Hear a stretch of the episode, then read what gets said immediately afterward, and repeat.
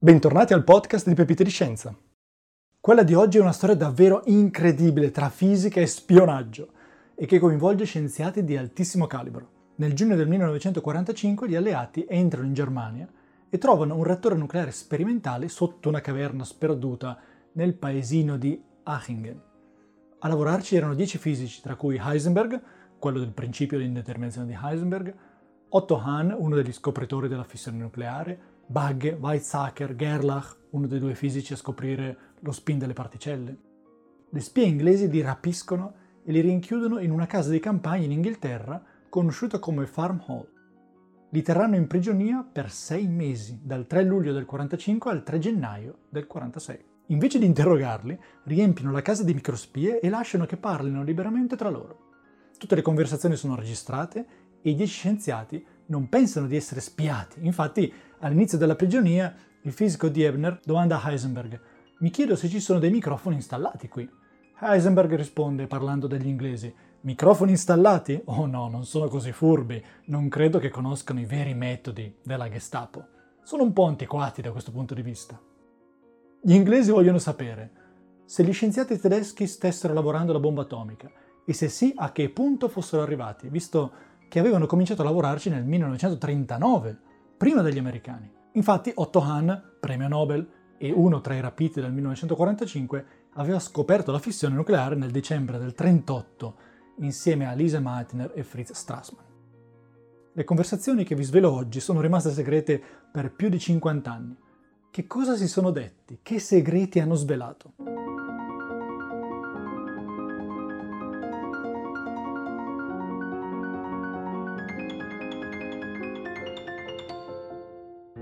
Mentre i fisici tedeschi sono sotto custodia delle spie inglesi, gli americani sganciano la prima bomba atomica su Hiroshima il 6 agosto del 1945. La BBC annuncia l'attacco alla radio e Otto Hahn, che aveva scoperto la fissione sette anni prima, ascolta la notizia e la racconta agli altri. Sentiamo le prime reazioni di Heisenberg e colleghi.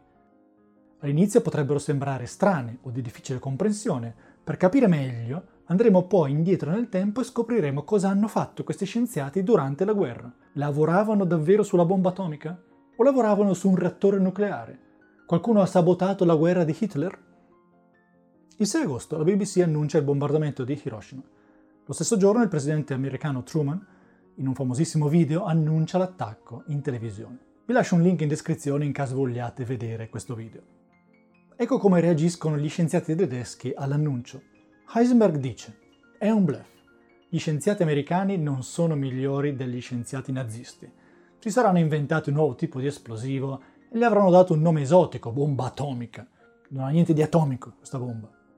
Hahn crede invece che probabilmente la notizia sia vera.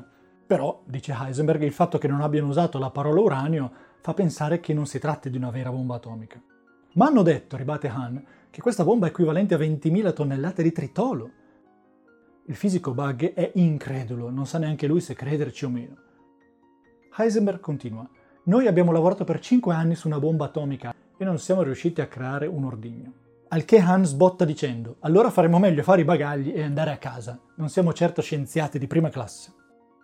La discussione a questo punto diventa molto animata, li lascia increduli, li fa litigare. Weizsäcker dichiara che è una follia sganciare una bomba atomica sulla gente e Hartek svela un punto cruciale dicendo noi non l'abbiamo costruita perché non avevamo i mezzi sufficienti. Sapevamo come farla la bomba atomica e sapevamo che andava fatta, ma avremmo dovuto impiegare 100 persone e questo era impossibile. Fa sorridere che Hartek pensasse che ci sarebbero volute 100 persone. A Los Alamos il progetto di Oppenheimer impiegò 125.000 persone nel periodo di costruzione e 65.000 persone durante la fase di ricerca.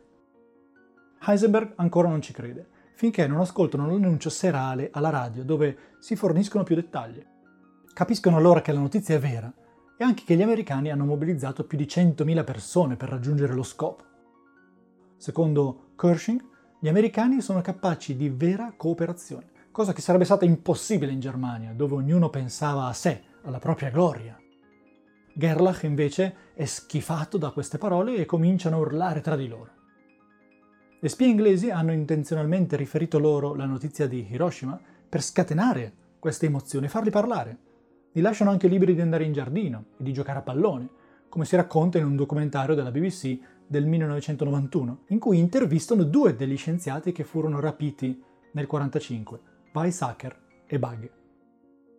Weizsäcker racconta alla BBC era una casa molto grande e molto bella con un giardino enorme. Eravamo liberi di uscire in giardino e di giocare con il pallone. Semplicemente ci avevano detto, se cercate di comunicare con l'esterno, se qualcuno viene a sapere chi siete, in meno di 24 ore vi troverete in un altro continente. E Buggy ricorda, invece di un pallone rotondo ci diedero un pallone ovale da rugby. Quando lo colpivi andava nella direzione opposta a quella che avevi in mente. Ci volle un po' per adattarsi a un pallone di quella forma. Immagino che fossero conversazioni per rompere il ghiaccio all'inizio dell'intervista con la BBC. Ma perché i tedeschi non hanno costruito la bomba atomica, nonostante avessero un vantaggio di qualche anno sugli americani nonostante sapessero come farla?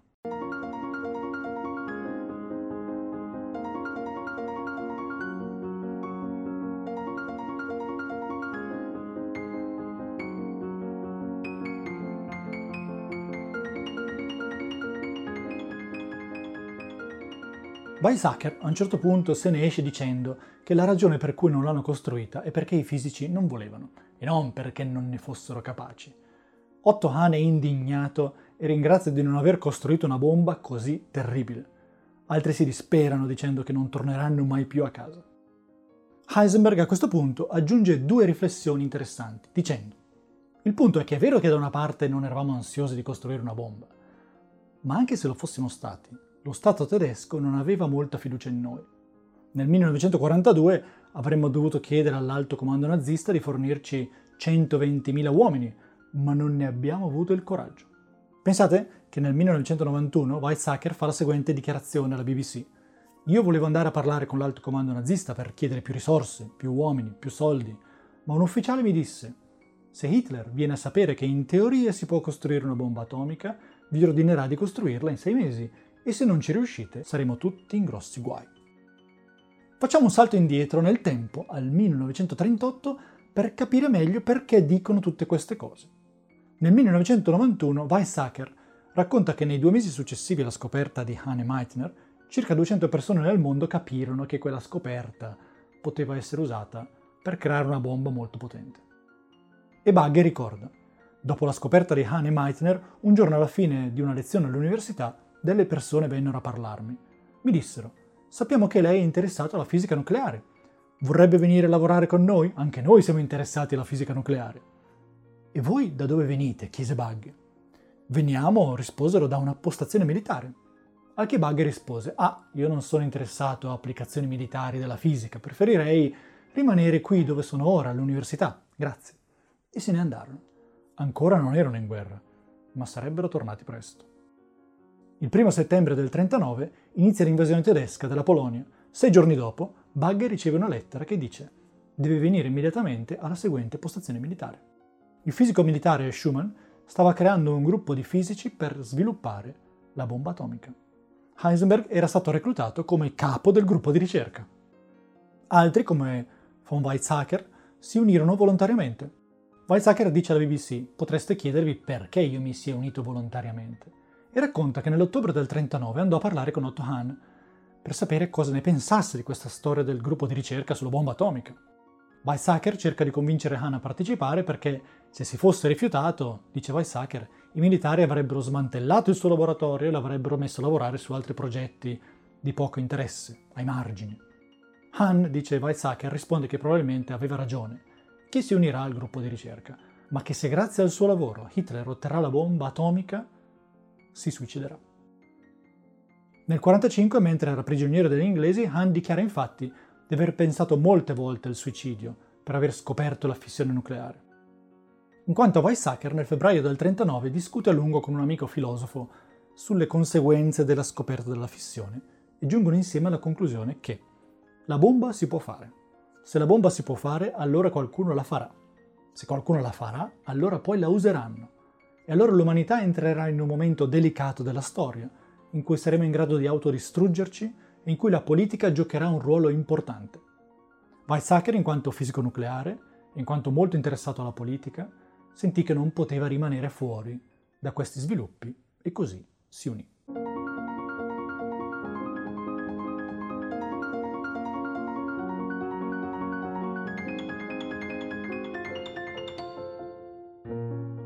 Quindi Heisenberg è a capo della ricerca sulla bomba già nel 1939.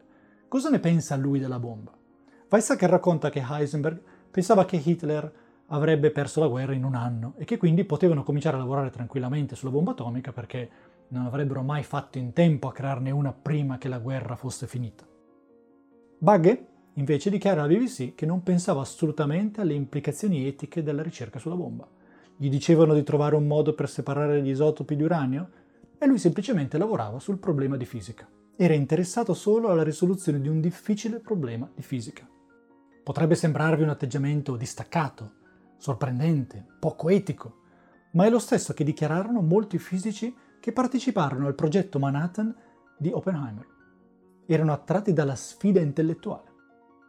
E fuori dalla Germania cosa pensavano? Niels Bohr, premio Nobel e padre della meccanica quantistica, scrive un articolo in cui descrive come l'isotopo uranio 235 subisce fissione con probabilità molto maggiore dell'uranio 238. È una questione anche di quanto veloce il neutrone colpisce il nucleo di uranio. I neutroni lenti fissionano uranio 235 con alta probabilità e si liberano una grande quantità di energia. Allo stesso tempo si formano altri tre neutroni in media. I tre neutroni prodotti sono però veloci, hanno cioè molta energia e hanno una bassa probabilità di fissionare altri nuclei di uranio. Invece di causare fissione, questi neutroni veloci hanno una probabilità molto alta di essere semplicemente assorbiti da un nucleo di uranio. Teniamo a mente questo fatto. I neutroni, se hanno poca energia, possono fissionare con probabilità più alta l'uranio 235, mentre se sono veloci vengono semplicemente assorbiti senza dar luogo a fissione. Siccome in natura l'uranio estratto dalle miniere è composto per lo 0,7% da uranio 235 e per il restante 99,3% circa da uranio 238, i neutroni veloci hanno una grande probabilità di essere assorbiti da un nucleo di uranio 238 e di trasformarlo in plutonio 239 senza dar luogo a fissione. È per questo che Bohr conclude che una bomba non è così facile da costruire perché i neutroni vengono tutti assorbiti in una frazione di secondo. Però come si evince da un articolo scritto da Heisenberg e mantenuto segreto durante la guerra, Heisenberg capisce che se si immerge l'uranio in un materiale capace di rallentare questi neutroni, allora i neutroni rallentano e possono fissionare poi altri nuclei di uranio, dando luogo a una reazione a catena. Questo materiale che rallenta i neutroni potrebbe essere grafite o acqua pesante. La grafite è la stessa della punta delle matite, mentre l'acqua pesante è acqua in cui gli atomi di idrogeno sono sostituiti da atomi di deuterio. Quindi l'acqua ha formula chimica H2O, mentre l'acqua pesante ha formula chimica D2O, dove D è deuterio. Quindi Heisenberg capisce che grazie alla grafite o all'acqua pesante si può creare un reattore a fissione. In Germania chiamano questo reattore la macchina di uranio. Poi, nel luglio del 1940, Weizsäcker scopre che la macchina di uranio può essere trasformata in una bomba e scrive un altro articolo segreto in cui spiega come. Heisenberg e gli altri a quel punto sanno cosa devono fare per costruire una bomba atomica. Si intravedono due modi. Da una parte usare la fissione di uranio in un reattore nucleare per creare plutonio 239. Quest'ultimo, come l'uranio 235, è fissile, ovvero se colpito da neutroni ha una grande probabilità di fissionare e di liberare energia. Questo cammino porta a una bomba al plutonio. Pensate che la bomba sganciata su Nagasaki il 9 agosto del 1945 era una bomba al plutonio. Quella di Hiroshima invece era una bomba all'uranio. L'idea dietro l'uranio è quella di arricchire l'uranio naturale di uranio 235, che è l'isotopo fissile, ovvero quello con maggior probabilità di fissionare in due quando è bombardato da neutroni lenti.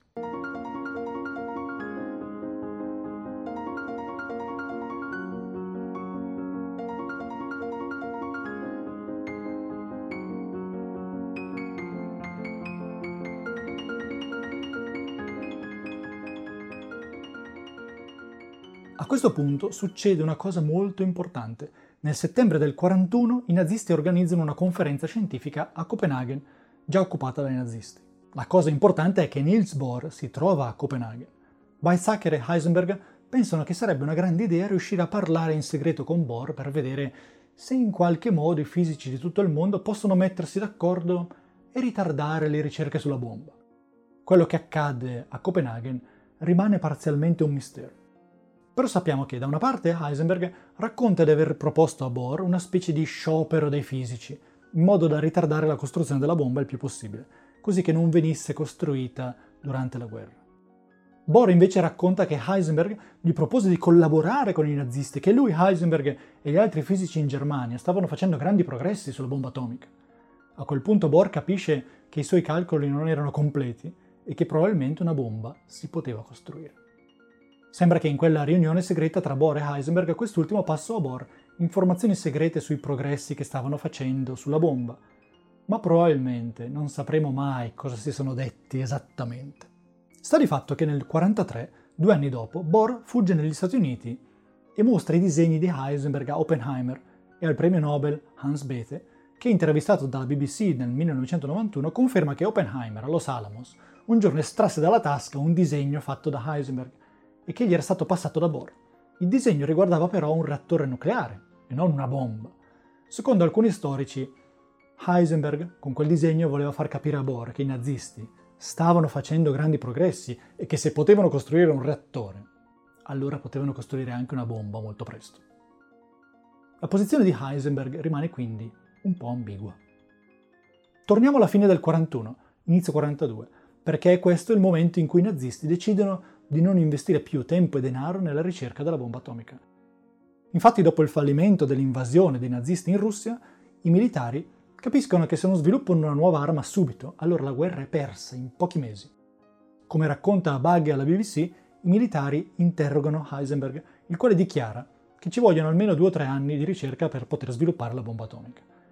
E i militari decidono quindi che la ricerca sulla bomba atomica non è più utile e deviano investimenti sulla ricerca sui missili, che prometteva risultati a breve termine.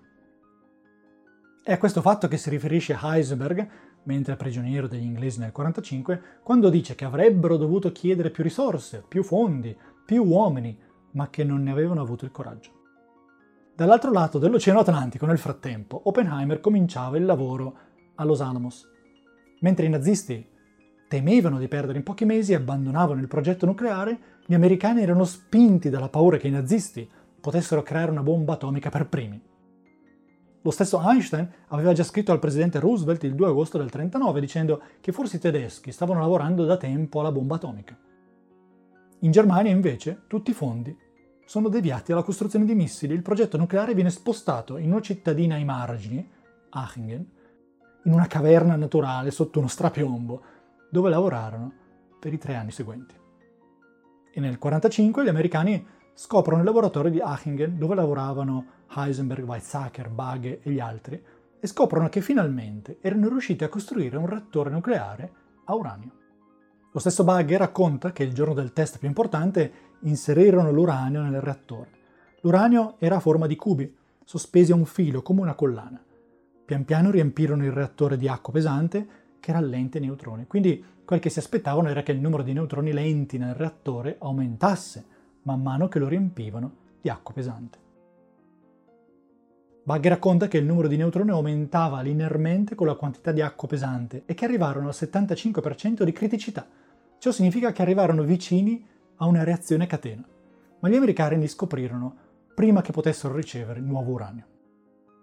Torniamo quindi in Inghilterra nell'agosto del 1945. Su Hiroshima cade la bomba atomica e i dieci fisici tedeschi sentono la notizia alla radio. Sappiamo ora che loro sapevano che una bomba atomica si poteva costruire, sapevano come crearla, sapevano anche che era possibile crearne una con plutonio 239 oppure una con uranio arricchito. E ora capiamo perché, secondo Bugge e secondo Hahn, ciò che è stato fatto in America sarebbe stato impossibile nella Germania nazista. Perché, uno, ognuno era come un'isola indipendente, invece di lavorare tutti insieme come un unico gruppo, ognuno era più interessato a brillare più degli altri. 2. L'alto regime tedesco governava utilizzando la paura. Richiedere più fondi e non mantenere la promessa, come fu detto a Weizsäcker, sarebbe probabilmente costata loro la vita. 3. Dopo il fallimento dell'invasione della Russia, il progetto nucleare fu relegato a una caverna sperduta, perché non poteva fornire un'arma a breve termine. Dalle parole di Weizsäcker e del militare Schumann, sembra addirittura che Hitler non sapesse nulla del progetto della bomba atomica.